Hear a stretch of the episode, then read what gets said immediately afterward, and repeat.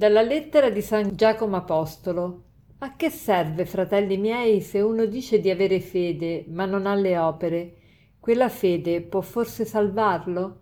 Se un fratello o una sorella sono senza vestiti e sprovvisti del cibo quotidiano, e uno di voi dice loro andatevene in pace, riscaldatevi e saziatevi, ma non date loro il necessario per il corpo, a che cosa serve? Così anche la fede, se non è seguita dalle opere, in se stessa è morta. L'uomo è giustificato per le opere e non soltanto per la fede. Infatti, come il corpo senza lo spirito è morto, così anche la fede senza le opere è morta. Per anni ed anni c'è stata una diatriba, c'è stata una discussione, c'è stata una lotta tra cattolici e protestanti proprio su questo punto qui. Qual è questo punto? La giustificazione, cioè l'uomo è salvato per la fede o per le opere? È in, essenziale al, a, alla salvezza per salvarci le opere? Sono essenziali oppure basta la fede? Perché i protestanti per anni e anni, secoli, con Lutero per primo, hanno ritenuto che la salvezza eh, eh, si otteneva mediante la fede e i cattolici hanno sempre detto che accompagnata alla fede ci vuole anche la carità, le opere di bene. Allora, chi ha ragione e chi ha torto? Ecco, mm, rileggendo la Sacra Scrittura e pregando insieme la Sacra Scrittura, cattolici e protestanti sono giunti ad un accordo e questo è stato un fatto storico eclatante che purtroppo è passato molto sotto silenzio, non ce ne siamo tanto resi conto se non forse gli addetti ai lavori, ma è successo veramente un accordo strepitoso tra cattolici e protestanti, prima di tutto tra cattolici e luterani, ma poi adesso questo, questo accordo è anche tra, con quasi tutte le chiese eh, protestantiche. E qual è questo accordo? Cioè si è visto che la, la um, separazione tra, tra, quello che pensiamo noi e quello che pensano loro era soltanto una separazione eh, così im, eh, immaginaria, o meglio, una separazione più che altro eh, di, ordine, mh, di ordine linguistico più che di sostanza. Perché? Eh, dunque, la salvezza, cioè il fatto di andare in paradiso, è frutto della morte in croce di Gesù Cristo, cioè Gesù ha sconfitto la morte e ci ha dato la vita. Tutti noi lo crediamo, sia cattolici che protestanti, la salvezza ci viene dall'alto, ci viene da Dio, cioè la vita di Dio ci viene da Dio.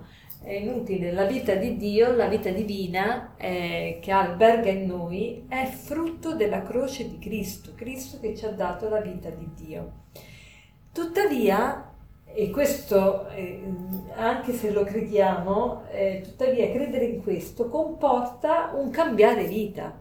Quindi è vero che la fede è quella che ci salva, tuttavia la fede non è vera se non corrisponde anche un modo diverso di vivere. Perché?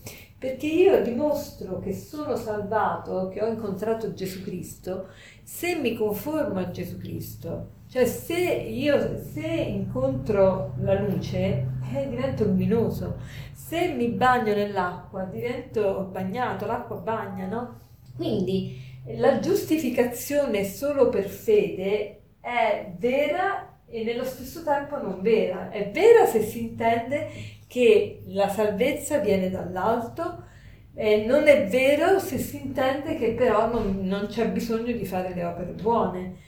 Cioè le opere buone sono una conseguenza della salvezza ricevuta, non sono la condizione per ricevere la salvezza.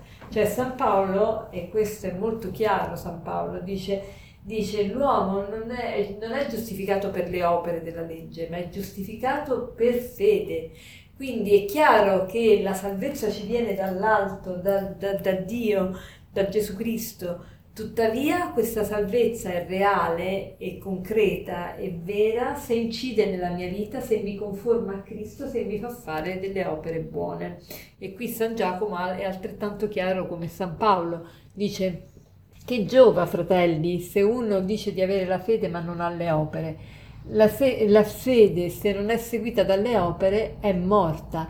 E poi fa un paragone molto, molto pertinente, dice eh, come il corpo senza lo spirito è morto, così la fede senza le opere è morta. Cioè la mia fede senza le opere è morta. E avete presente un cadavere? Un cadavere è diverso dal corpo umano abitato dall'anima. Tant'è vero, cinque minuti dopo che una persona muore, il corpo è completamente diverso e infatti poi lo chiudiamo in una cassa e lo portiamo al cimitero il che vuol dire, non, il che, vuol dire che eh, il corpo morto, il cadavere, è diversissimo da un corpo abitato da, dall'anima.